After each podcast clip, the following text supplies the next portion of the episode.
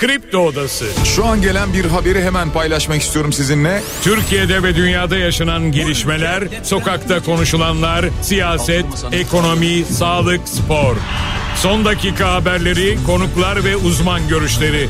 Güçlü Mete ile Kripto Odası başlıyor.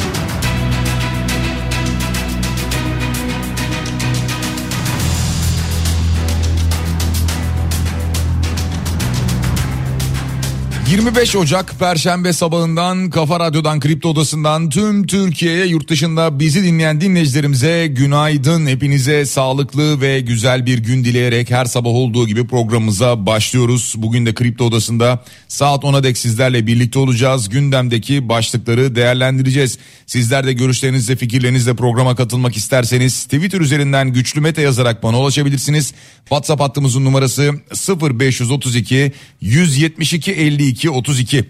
Hemen başlıyoruz gündemle sevgili dinleyiciler. Amerika Birleşik Devletleri'nden gelen bir açıklama var. Biden Türkiye'ye F-16 satışını destekliyor. Ancak kongre kilit role sahip diyor Amerika Birleşik Devletleri.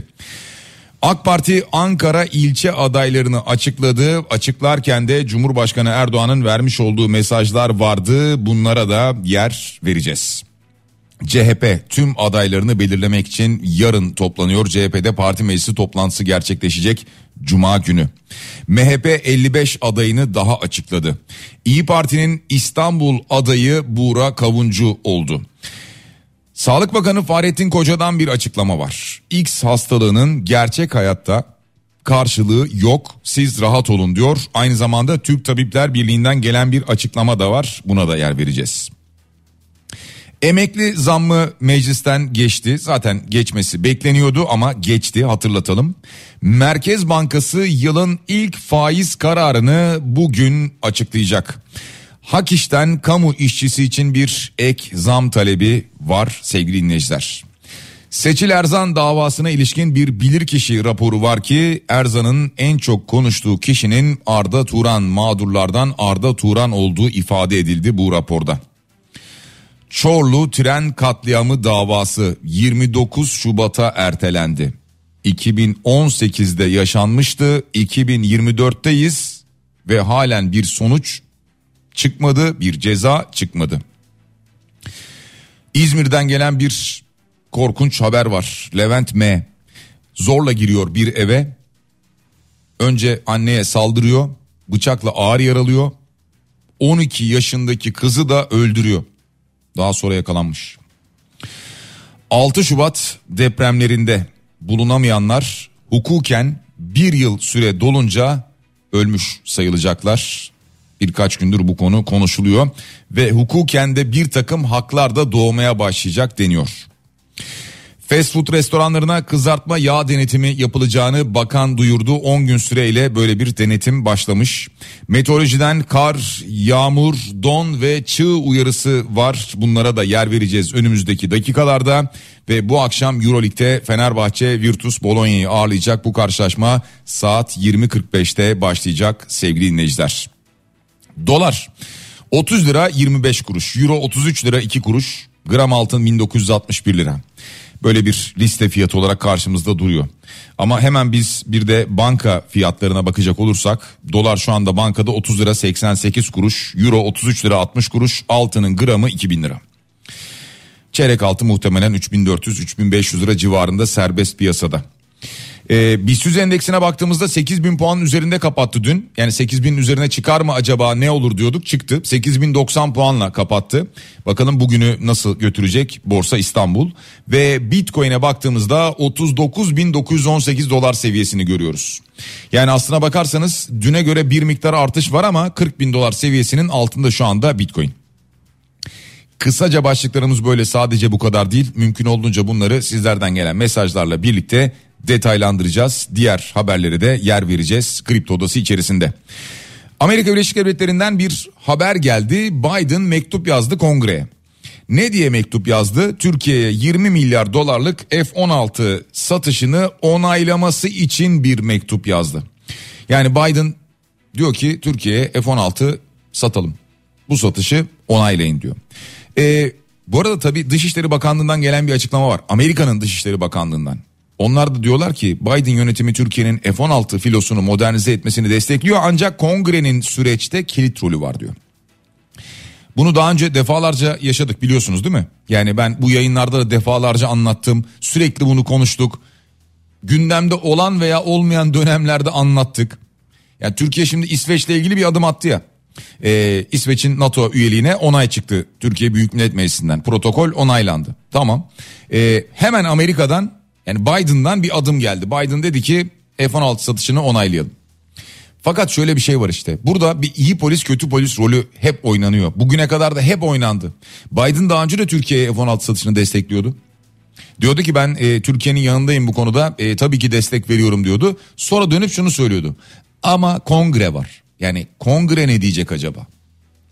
Hatta hatırlarsanız bir ara e, İsveç'in NATO üyeliğiyle ilgili bir defa İsveç'e en başta karşı çıkıyorduk hatırlayın.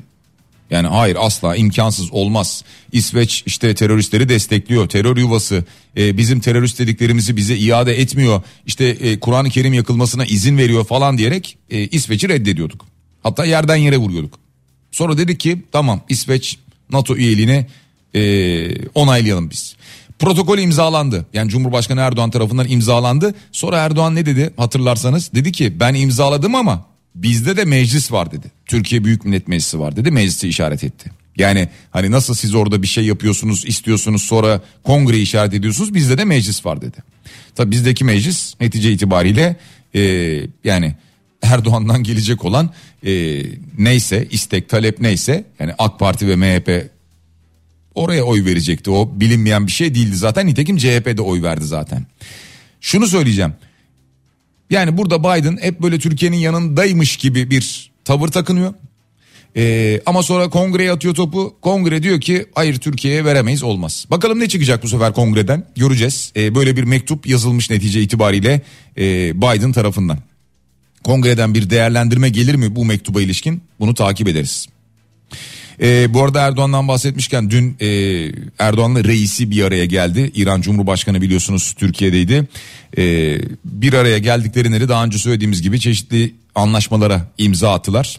E, tabii ki Gazze konusu konuşuldu yani e, bunu hepimiz tahmin ederiz. Ama bunun dışında İran'la yeni sınır kapıları açılması konusunda da bir mutabakat sağlanmış. Yeni sınır kapıları açılacakmış İran'la. Devam ediyoruz. Bu arada e, İsveç'ten NATO üyeliğinden bahsetmişken şundan da bir bahsedelim. E, dün yayında söyledim. Macaristan acaba onaylayacak mı? Yani İsveç'in NATO üyeliğini. E, şimdi Macaristan'dan çünkü İsveç Başbakanına e, bir mektup gitmiş. Yani Macaristan'ın Başbakanı Viktor Orban'dan bir mektup gitmiş. E, demiş ki gelin görüşelim destekleriz biz demiş. Ee, ama tabii İsveç de diyor ki yani gelin görüşelim ne? Yani neden bize böyle bir tavır var? Niye bizi ayağına çağırıyorsun gibi İsveç'te bir tepki oluşmuş bu sefer. Ya elbet bunların hepsi hallolur. E, çünkü Türkiye ile İsveç'in arası eğer düzeldi ve hallolduysa e, bu işte siyaseten iletişimle ilgili bir sorun varsa ortada bu zaten çok daha kolay bir şekilde hallolacaktır öyle tahmin ediyorum. AK Parti'nin Ankara ilçe adayları açıklandı sevgili dinleyiciler. E, dünün önemli gelişmelerinden bir tanesi buydu. E, şimdi tek tek ilçe adaylarını saymayacağım ama e, Erdoğan'ın vermiş olduğu mesajlar vardı bu aday açıklaması toplantısı sırasında. E, bir defa şunu söylüyor. İsim vermedi ama Hafize Gaye Erkan'la ilgili bir mesajı vardı. Türkiye ne zaman toparlansa Muhalefet akla ziyan dedikodularla ekonomide güven iklimini bozacak kampanyalar başlatıyor dedi. Yani e, bunu muhalefet mi başlattı bilmiyorum.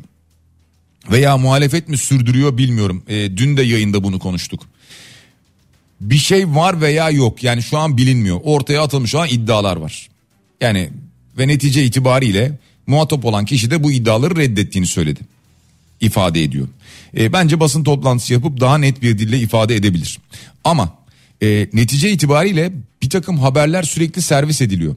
Bu haberleri kim servis ediyor basına? Ee, doğru ya da yanlış diyorum ya. Ya bunun ardında arkasında kimler var? Burada sanki daha farklı bir e, tablo, sanki daha farklı bir e, oyun varmış gibi görünüyor. E, ama netice itibariyle e, anladığım kadarıyla e, Erdoğan buradaki oyunun e, muhalefet tarafından kurulduğunu e, ifade ediyor. En azından bu sözlerinden bunu anlıyoruz. E, İstanbul'a ilişkin yeniden hak ettiği vizyona kavuşturmak için artık gün sayıyoruz mesajını veriyor aynı zamanda. Ankara'ya da Turgut Altınok'la birlikte altın çağını yaşatacağını söylüyor. E, böyle bir açıklaması var Erdoğan'ın. E, bu arada Ankara'da 5 e, ilçenin MHP'ye bırakıldığını da hatırlatalım. Yani adaylar açıklanırken. CHP'de neler oluyor diye baktığımızda CHP Genel Başkanı Özgür Özel, Türkiye İşçi Partisi Genel Başkanı Erkan Baş'la bir araya geldi bir görüşme gerçekleştirdi. Yani tabii ki yerel seçim süreci üzerine bir görüşme olduğu tahmin ediliyor. Ee, genel itibariyle bir açıklamada geldi. Muhalefet olarak ortak çalışmalar neler olabilir? Bunların konuşulduğu. E, hatta işte Can Atalay konusunda e, ilişkin bir takım görüşmeler yapıldığı, öneri ve değerlendirmeler olduğu e, ifade edildi. Yani böyle bir görüşme gerçekleşmiş. E, bilemiyoruz yani bir araya gelirler bir işbirliği olur olmaz onu bilemiyoruz göreceğiz. Ama CHP adaylarını belirlemek için yarın bir toplantı gerçekleştirecek ki parti meclisi toplantısı var. İddia o ki İzmir ve Antalya başkan adaylarının da aralarında bulunduğu yaklaşık 700 seçim çevresi için anket ve temayül yoklaması tamamlanmış. Ve dolayısıyla deniyor ki yarın yine birçok belediye başkan adayı açıklanacak. Ha tamamı açıklanır mı? Yani tüm adayları belirlemek için CHP toplanıyor deniyor. Tamamı açıklanır mı bundan çok emin değilim. Ee, yani bir süreç çünkü e, yani muhtemelen bazı adaylar eğer görevlerinden alınacaklarsa yani şu anda görev yapan belediye başkanları varsa onların yerine başka bir aday gösterilecekse e, şu anki başkanları yıpratmamak veya şu anki başkanların partiyi yıpratmaması için belki de e, biraz daha geciktirilecektir bazı adayların açıklanması. Ama e, İzmir ve Antalya adaylarının açıklanacağı iddiası var. Zaten en çok merak edilen konu da İzmir ve Antalya adayları. E tabi bir yandan bakarsanız e, İstanbul'daki ilçe adayları da merak ediliyor CHP'nin. MHP 55 adayını daha açıkladı sevgili dinleyiciler. 55'er 55'er açıklıyor biliyorsunuz MHP. E, 55. E, yıl dönümü olması dolayısıyla partinin kuruluşunun e, öyle tahmin ediyorum.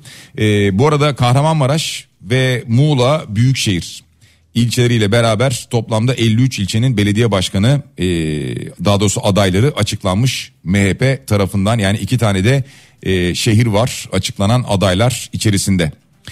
İyi Parti'nin İstanbul adayı kim olacak diye merakla bekleniyordu. Dün İyi Parti'nin grup toplantısını izledim ben de. E, Meral Akşener'in orada açıklamaları vardı. Ve İstanbul Büyükşehir Belediye Başkanlığı'na Buğra Kavuncu'nun aday ilan edildiğini duyurdu. E, Öncesinde Burak Avuncu ile ilgili bir geçmiş anlattı, hikaye anlattı. Kendisine gelişi, göreve başlayışı, göreve devam edişi bunları anlattı hiç isim vermeden. Daha sonrasında e, Burak Avuncu'yu sahneye davet etti ve İstanbul Büyükşehir Belediye Başkan adayı olduğunu söyledi. E, yanlış hatırlamıyorsam İstanbul'a vizyon getirecek mesajları vardı. E, muhtemelen o da Ankara adayıyla ilgiliydi. Yani Cengiz Topel Yıldırım tahmin edildiği gibi Ankara adayı olarak duyuruldu. Yani Meral Akşener çok yakın zaman içerisinde daha e, Ekrem İmamoğlu ve e, Mansur Yavaş'ın ellerini kaldırıyordu hatırlayın. E, onları çok destekliyordu. E, Cumhurbaşkanlığı seçimi döneminde özellikle onların da e, o kadro içerisinde olmasını çok istemişti. Çok beğendiğini söylüyordu iki ismi de. E, şimdi e, tabii iş tekrar başa döndü. Yani buralarda e, aday gösteririz dedi İyi Parti. Biliyorsunuz en baştan bu yana zaten 81 ilde 81 aday diyordu İyi Parti. İşte o adaylarını gösterdi. Şimdi e, İstanbul'da yarış daha farklı olacak geçen seferkine göre. Yani geçen sefer e, daha böyle şey vardı e, bloklar vardı biliyorsunuz. Yani işte bir Millet İttifakı, Cumhur İttifakı gibi bloklar oluşmuştu. Şimdi e, birçok parti ayrı ayrı giriyor İstanbul'dan. Şimdi bu ayrı ayrı giriş neye sebep olur? Muhtemelen bununla ilgili çalışmalar, sahada bir takım anketler yaptırıyordur siyasi partiler ya da o partilerin belediye başkanları ve bunlar üzerine de çalışıyordur diye tahmin ediyorum. Devam ediyoruz. Ekrem İmamoğlu'ndan bir açıklama var. 4,5 yılda sendikalı olanların sayısında 4 kattan fazla artış olduğunu söylüyor Ekrem İmamoğlu. 1961 Saraçhane işçi mitingi fotoğraf sergisinin açılışına katılmış. Sendikalı sayısı 80 bin kişiye ulaşmıştır diyor. Belediyede çalışan sendikalı işçi sayısını bu şekilde duyurmuş. Murat Kurum hem İstanbul'a entegre olacağız hem de kültürümüzü yaşayacağız diyor. Hem İstanbul'a entegre olacağız hem de kültürümüzü sonuna kadar yaşayacağız diye bir mesaj veriyor. Çeşitlilik İstanbul kültürünü yok etmez diyor. Aynı zamanda kimse inancından ve inancını yaşamaktan dolayı kısıtlanamaz diye de bir açıklaması var Murat Kurum'un. Evet yani İstanbul'da bu iki aday arasında gidecek yarış belli. Ya diğer adaylar diğer adaylar e, yani burada e, sıyrılıp da iki adayı onların önüne geçebilecek bir aday görünmüyor şu anda. E, ancak belli miktarda oylar alacaklardır tabii ki. E, onların aldığı oylar acaba bu ikilinin yarışını nasıl etkiler? İşte bununla ilgili herhalde çalışmalar yapılıyordur. Bu arada e, yeniden Refah Partisi acaba İstanbul'da aday çıkarmayacak mı? Yani aday çıkarmaması İstanbul'da e, AK Parti'ye destek anlamına gelecek dolayısıyla. Yani bu olmayacak mı? Çünkü böyle iddialar var. Ama yeniden Refah Partisi bir açıklama yapıyor. Partinin AK Parti ile anlaştığı ve İstanbul'da aday çıkarmayacağı iddiasını yalanlıyor. Bu konuda partimizin yetkili kurulları gerekli istişarelerini sürdürmeye devam etmektedir deniyor. Yani dolayısıyla İstanbul'da aday çıkarmayacağız sözü doğru değil diyor yeniden Refah Partisi. Yani o zaman aday çıkaracak mısınız sorusu sorulur tabi burada. İşte parti istişare ediyor diyor. Yani belki de e, istişareden sonra çıkarmayacağız diyecekler. E, yani yeniden Refah Partisi girerse AK Parti'ye oy kaybettirir mi? Bununla ilgili bir takım AK Parti görüşmeleri var mıdır? Onlar tabii ki arka planda herhalde yürüyen işlerdir diye tahmin ediyoruz. Turgut Altınok Ankara için demiş ki Ankara 100 yılda aldığı hizmeti 5 yılda alacak demiş. Ankara'yı raylı sistemlerle donatacağız. Projelerimiz hazır. Kısa zamanda tanıtım yapacağız diye bir açıklama yapmış. 100 yılda aldığı hizmeti 5 yılda alacak diyor. Yani Cumhuriyet kurulduğundan bu yana aldığı hizmeti 5 yılda alacağını söylüyor Ankara'nın. E niye bir uzun süre AK Parti dönemi vardı. Melik Gökçek dönemi vardı. O arada hizmet alamadı mı mesela Ankara? Yani onun partisi olduğu için söylüyorum ben. Yani tabii ki Mansur Yavaş döneminde elbet hizmet aldı Ankara.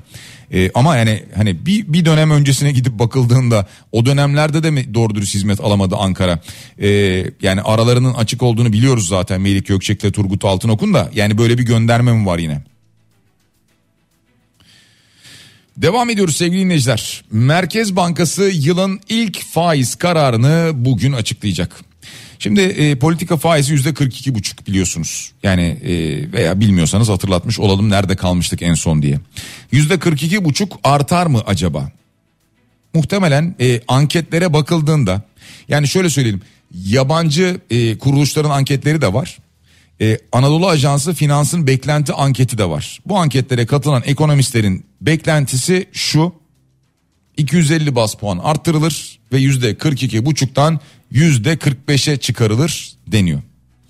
Ee, peki bu faiz artışı nerede durur ve faiz indirimi nerede başlar? Ee, bunda da ekonomistlerin genel itibariyle yorumuna baktığımızda e, faiz indiriminin yılın son çeyreğinde başlayabileceği beklentisi var. Ee, yıl sonu politika faizi beklentileri 38.75 yüzde 38.75 yani işte bu yüzde 45'e şimdi çıkarsa belki daha sonra biraz daha artarsa işte yılın ikinci yarısı veya yılın son çeyreğinden itibaren de düşer ve yüzde 38.75'e kadar gelir. Ee, hatta biraz daha aşağıya iner. Dolayısıyla bir ortalamada genel bir düşüş görürüz yıllık bazda bakıldığında diyor ekonomistler. E, tüm bu politika faizi kararları tabii e, bizi de yakından ilgilendiriyor. Bizi derken yani sizi bizi yakından ilgilendiriyor. Çünkü Daha sonrasında e, bütün faiz oranları buna göre hesaplanıyor, buna göre şekilleniyor. O nedenle bizi yakından ilgilendirdiği için paylaşıyoruz. Bugün saat 14'te açıklanacak. TÜİK'ten bir açıklama var Türkiye İstatistik Kurumu'ndan. Şimdi biliyorsunuz bir haber vardı paylaşıldı işte TÜİK algılanan enflasyon açıklaması yaptı diye. Yani aslına bakarsanız bir algılanan enflasyon açıklaması yapmış değil ama şöyle tüketiciye soruyor. Yani diyor ki siz ne algıladınız diyor tüketiciye. Tüketici de diyor ki yüzde 96 2023 yılı için. Yani tüketicinin ortalamasına bakıldığında yapılan ankete bakıldığında yüzde 96 ortaya çıkıyor. Sonra işte şu haberler yapıldı ya TÜİK aslında e, yüzde 64.77 dedi enflasyon için ama algılanan enflasyonun yüzde 96 olduğunu açıkladı denildi ya. Şimdi TÜİK de diyor ki hemen bir savunmaya geçmiş TÜİK burada da e, resmi tüfe verisini eleştirmek manipülatif ve art niyetli bir yaklaşımdır. Zira tüketicinin enflasyon tahminiyle tüfenin farklılaşması son derece doğaldır diyor. Yani şunu söylüyor biz e, daha önce bu yayınlarda da konuşmuştuk hatırlayacak olursanız. Enflasyon hesaplama yöntemlerinin e, doğru olduğunu uluslararası standartlara göre yapıldığını söylüyor TÜİK. Daha önce de biz konuşmuştuk evet yani uluslararası standartlara bakıldığında genel itibariyle böyle yapıldığını daha önce konuşmuştuk. E, o nedenle bunun dışındaki işte eleştiriler e, manipülatiftir, art niyetlidir diyor. Şimdi e, tüfe verisi niye eleştirilemez mi yani hani böyle kanunda bir şey mi var? E, tüfe verileri e, eleştirilemez, eleştirilmesi dahi düşünülemez falan gibi bir şey mi var? Yani niye insanlar eleştiremesin ki veya niye e, bir siyasi eleştiremesin? Niye bir basın kuruluşu, bir medya yayın organı eleştiremesin? Yani şimdi biz dinleyicilerimize burada yüzde 64 deyince dinleyicilerimiz diyor ki ne yüzde 64'ü? Şimdi bunu eleştirince vatandaş bunu ben böyle yaşamıyorum ben farklı hissediyorum deyince e, ne oluyor? Bir manipülatif tavır mı oluyor bu? Veya neymiş? Art niyetli bir yaklaşım mı oluyor? E kendi cebine bakıyor insanlar çok normal değil mi? Yani siz yüzde 64 dediğinizde diyor ki ne yüzde 64 ya? Geçen sene kiram bu kadardı şimdi bu kadar. Geçen sene market alışverişime şu kadar ödüyordum şimdi bu kadar ödüyorum. E, tostun fiyatı şöyleydi şimdi böyle oldu. Ya insanlar bunları söylüyor. Tamam siz e, veri olarak bakıldığında uluslararası normlara göre belki de bir enflasyon hesaplaması yapıyorsunuz tamam. Ama vatandaş bunu böyle hissetmiyor. Hep dedik ya şimdi enflasyon başka bir şey aslında hayat pahalılığı başka bir şey. Biz Türkiye'de inanılmaz bir hayat pahalılığı yaşıyoruz. İnsanların geliri giderlerine yetmiyor. Buraya geldik. Yani daha işte ne anlatalım? Geçtiğimiz günlerde yine konuşuyorduk. İşte girin bakın yani ne bileyim tostun fiyatı kaç lira olmuş? Dönerin fiyatı kaç lira olmuş? Yani veya ne bileyim markete hiç mi gitmiyorsunuz? Marketteki fiyatlar ne olmuş? Bakmıyor musunuz? Pazara gitmiyor musunuz? Kasaba gitmiyor musunuz? Sonra bir de şöyle bir şaşkınlık oluyor herkeste. Aa bunun fiyatı öyle olmuş. Sonra birbirimize diyoruz ki ama bilmem nenin fiyatı da öyle olmuştu. Ha bu normal o zaman deyip yolumuza devam etmeye çalışıyoruz. Dün biliyorsunuz e, bizim e, programımız içerisinde bu dakikalarda e, Türkiye Bankalar Birliği'nden gelen bir açıklama vardı. Bankalar Birliği Başkanı Alparslan Çakar'dan gelen açıklamalar vardı. Kısmen bundan bahsetmiştik. Dolar TL kuru tahmininin yıl sonu 39-40 lira civarında olduğunu söylemişti. 39-40 lira civarında. Ee, ve aynı zamanda zaten Türkiye İhracatçılar Meclisi Başkanı'ndan da bir açıklama var ki ihracatçılar da zaten doların TL karşısında artması gerektiğini söylüyorlar. Mustafa Gültepe diyor ki ihracatta rekabetin sağlanması ve maliyet artışlarıyla başa çıkılması için yıl sonuna kadar dolar kurunun yüzde 45 artması gerekiyor diyor.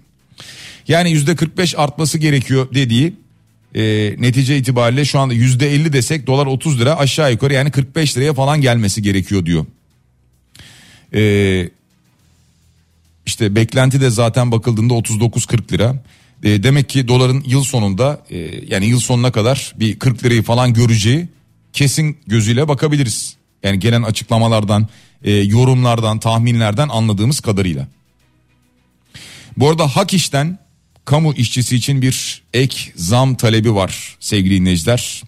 Hak İş Konfederasyonu ve Hizmet İş Sendikası Genel Başkanı Mahmut Aslan 700 bin kamu işçisini ilgilendiren kamu toplu iş sözleşmeleri çerçeve protokolü için bir ek zam talebinde bulunmuş. Ee, yani böyle bir ek zam talebi var ama bilmiyoruz bakandan e, Vedat Bilgin'den nasıl bir e, açıklama gelecek ki Vedat Bilgin daha önce bunun taahhüdünde bulunmuştu diyor bu açıklamada. Aynı zamanda Genel Başkan Mahmut Aslan böyle bir açıklama yapmış sevgili dinleyiciler. Devam ediyoruz. Emekli zammının e, meclisten geçtiğini program başında söyledik ki zaten e, meclisten geçeceğini tahmin ediyorduk öyle değil mi? Şimdi e, bir başka konu var ki Adana'da şehir eğitim ve araştırma hastanesinde asistan doktor yazan yaka kartının sahte olduğu tespit edilen kadın gözaltına alınmış. Yani Adana'da sahte doktor e, yaka kartıyla gezen bir kadın varmış Adana Şehir Hastanesi'nde. E, o kadın yani dikkat çekmiş herhalde ki gözaltına alınmış e, çelişkili ifadeler vermiş. E, yaka kartı bakılmış yaka kartından anlaşılmış ki o yaka kartı sahte ama biz zaten daha önce de sahte doktor işte sahte avukat sahte savcı Türkiye'de gördük görmedik değil çok da şaşırmadık. Ama elbet bir soruşturma başlatılmış. Yani sahte doktor kartıyla kendine ne yarar sağladı, ne fayda sağladı veya hasta muayenesi vesairesi falan yaptı mı? Bunları bilmiyoruz. Elbet araştırılıyor. Devam ediyoruz. 6 Şubat depremlerinin yıl dönümü geliyor sevgili dinleyiciler. Az bir süre kaldı. Şimdi e, şöyle söyleyelim ki üzerinden bir sene geçtikten sonra hukuken bakıldığında depremin bir yılı doldurmasıyla bulunamayan kişiler ölmüş kabul edilecekler. Yani çünkü hala üzerinden bir yıl geçti ve bulunamayanlar var. Daha dün yine televizyon kanalında izledim. Bir anne evladını bulamadığını söylüyor. Küçücük çocuğunu bulamadığını söylüyor. Bir sene geçti diyor. Hep bir ümit var ama diyor. Biri alıp bakıyorsa ne olur getirsin diyor. İşte bulunamayanlar maalesef e, ölmüş kabul edilecekler. E, ve işte onlarla ilgili de hukuki prosedür neyse bundan sonra bu hukuki prosedür uygulanabilecek duruma gelecek e, bir yıl dolduğu andan itibaren. Evet bir reklam aramız var sevgili dinleyiciler. Reklamların ardından yeniden kripto odasına kaldığımız yerden devam edeceğiz. Kafa Radyo'da Kripto Odası devam ediyor. Gündemdeki başlıkları değerlendirmeye devam ediyoruz. Sevgili dinleyiciler program başında vermiş olduğumuz başlıklardan bir tanesiydi ki Sağlık Bakanı Fahrettin Koca'nın açıklaması. Dünya Sağlık Örgütü'nden gelen bir uyarı vardı X hastalığına ilişkin. Şimdi bununla ilgili haberler geliyor. Gerçek hayatta karşılığı yok diyor Sağlık Bakanı Fahrettin Koca. Siz rahat olun ve kendinizi soğuk algınlığından koruyun diye bir açıklama yapıyor. Biliyorsunuz X hastalığı Covid-19'dan 20 kat daha ölümcül deniyordu ki Dünya Sağlık Örgütü'nün böyle bir açıklaması vardı. Ama bu neden gelmiş bir açıklamaydı? Bakın Türk Tabipler Birliği de bir açıklama yaptı bir salgına veya birden fazla kıtaya yayılması halinde pandemiye neden olabilecek, şu anda bilinmeyen bulaşıcı hastalıklara atıfta bulunmak için Dünya Sağlık Örgütü tarafından belirtilen X hastalığı varsayımsaldır diyor Türk Tabipler Birliği.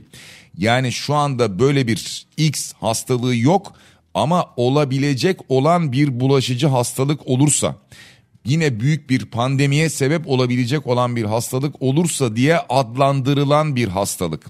Yani aslında şu anda olmayan ama belki de ileride olabilecek olan bir hastalık. Ee, Dünya Sağlık Örgütü nitekim biliyorsunuz ülkeleri Mayıs ayında toplantıya çağırıyordu.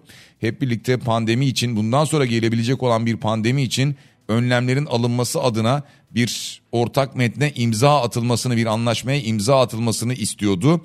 Dünya Sağlık Örgütü yani ülkeleri bir araya toplamaya çalışıyor.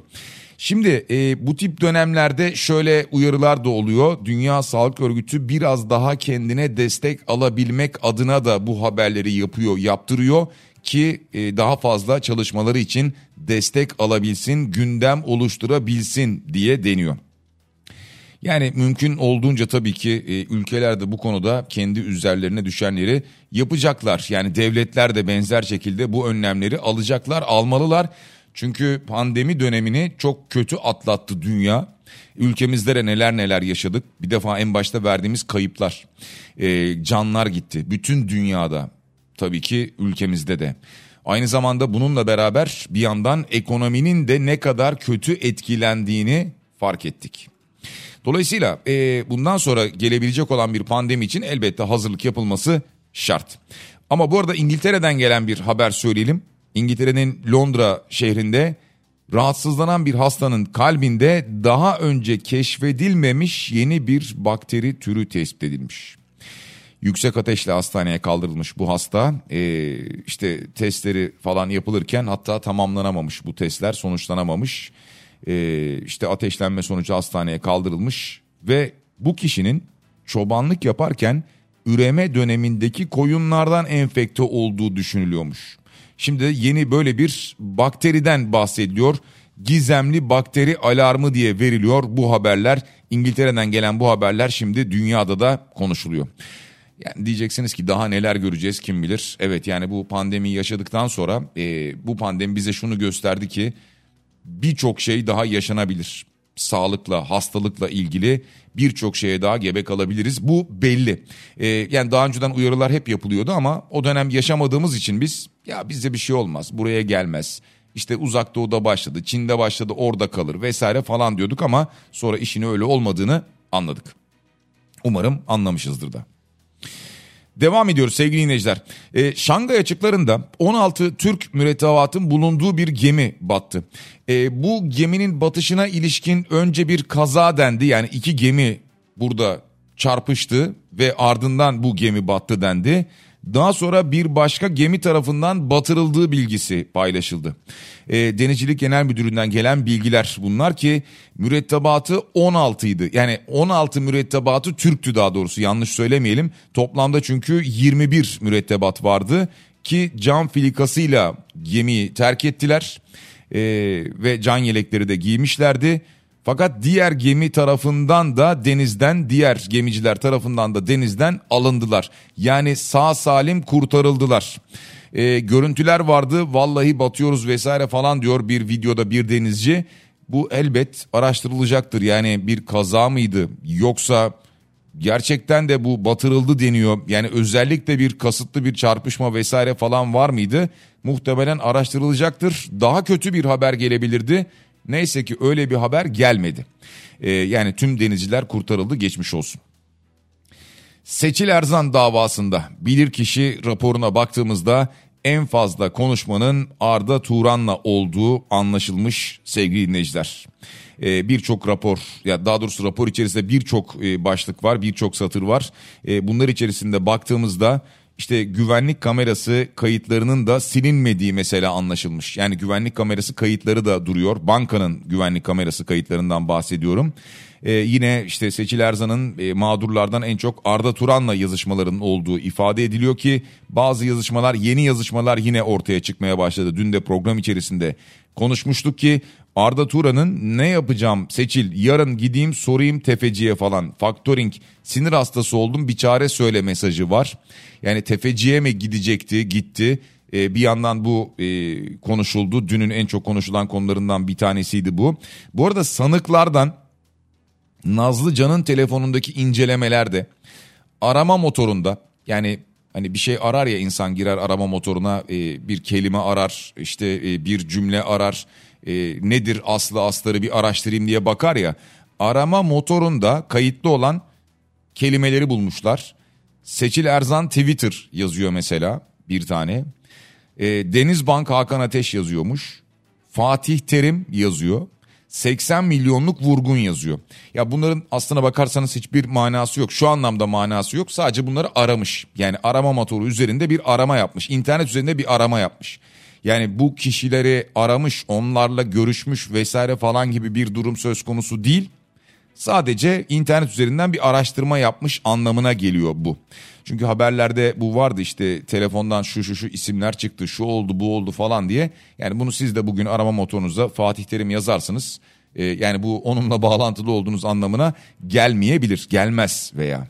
Ee, bu anca mesajlaşmalarda varsa, e, yazışmalarınız varsa, ne bileyim banka kayıtlarında görüntülerde varsa o zaman ortaya çıkabilir. Devam ediyoruz. Türkiye'nin ilk astronotu Alper Gezer Avcı yine yeni deneyler yapmaya devam ediyor. Aralarında kanserden bağışıklık hücrelerine, alglerden propolise kadar yine bu literatüre katkı sağlayacak çalışmalar yapılıyor. Toplamda biliyorsunuz 13 deney gerçekleştirilecek uzay istasyonunda. Bu arada Sanayi ve Teknoloji Bakanı Mehmet Fatih Kacır'dan bir açıklama var. Meclise uzay kanunu götürmek istediklerini söylemiş uzay kanunu gelecekmiş yani meclise. Daha doğrusu gelecekmiş derken uzay kanunu üzerine bir çalışma yapılacak herhalde de daha sonrasında gelecek. Yani şu an için çok acil ihtiyacımız var mıdır? Hiç zannetmiyorum. Ama gelecekte ihtiyaç olabilir mi? Yani gelecek için şimdiden bir planlama yapılabilir mi? Veya uzay kanunu içerisinde neler olacak? Bu kanunu kimler belirleyecek? O da ayrı bir konu herhalde üzerine çalışılır. Yani en azından bu bir başlangıçtır diye düşünmek lazım. Yoksa böyle bir hafta on gün içerisinde gelecek bir kanun olamaz. Ee, mesela bir uzay e, kanunu komisyonu falan da kurulması lazım e, gibi şeyler geliyor insanın aklına. Ve uzayla ilgili tecrübelerin çok olması gerekiyor ki kanunan, e, kanunen bir düzenleme yapılabilsin. Kanun demişken Çorlu tren katliamı davası. Bakın burada içlerinde çocukların da bulunduğu 25 kişi hayatını kaybetti. 300'den fazla kişi yaralandı. 13 sanık yargılanıyor. 18. duruşma görüldü. Bu olay 8 Temmuz 2018'de meydana geldi. Dediğim gibi 7'si çocuk 25 kişi hayatını kaybetti.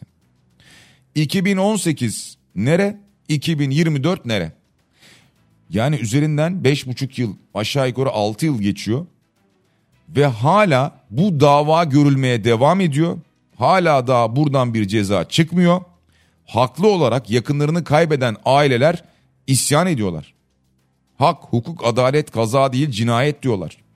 Şimdi Çorlu'nun hesabı sorulacak diyorlar da bir türlü bu hesap sorulamadı.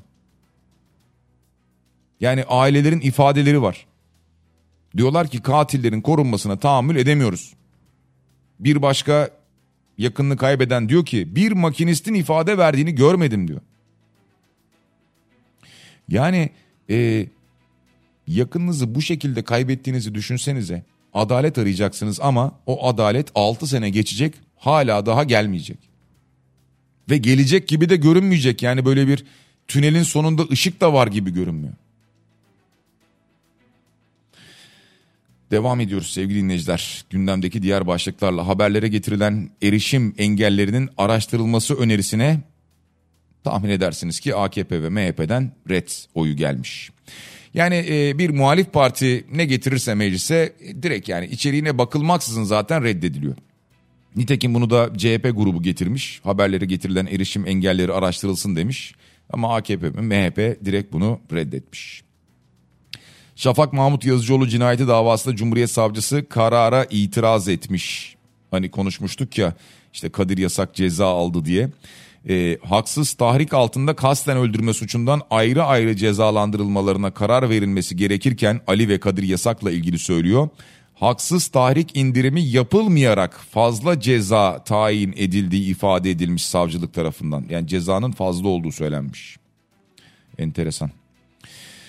Sevgili dinleyiciler İzmir'de program başında söylemiştik korkunç bir cinayet haberi var ki yani ne olduğu tam olarak anlaşılamadı ama elbette anlaşılacak. Bir eve zorla giren bir tip var. Ee, Suriye uyruklu olduğu söyleniyor Levent M. Ee, eve zorla giriyor evde Suzan E'yi bıçakla ağır yaralıyor. Kızı 12 yaşındaki Behiye E'yi öldürüyor. Daha sonra kaçıyor. Kaçtıktan sonra polis tarafından yakalanıyor gözaltına alınıyor. Şimdi sebep var mı derseniz sebep ne olursa olsun kimseye böyle bir şey yapılamaz. Yani ama nasıl bir bağ var, bağlantı var, neydi, ne değildi? Yine ruh hali bozuk birisi mi çıktı karşımıza? Neler yaşıyoruz? Bunu merak ediyoruz tabii ki. Herhalde bugün detayları ortaya çıkacaktır, ifadesi ortaya çıkacaktır. 12 yaşındaki bir kız çocuğu maalesef bu şekilde katledildi. Tarım Bakanı restoranlara yapılacak denetimi haber vermiş sevgili dinleyiciler. Tabi bu biraz eleştirildi aslına bakarsanız.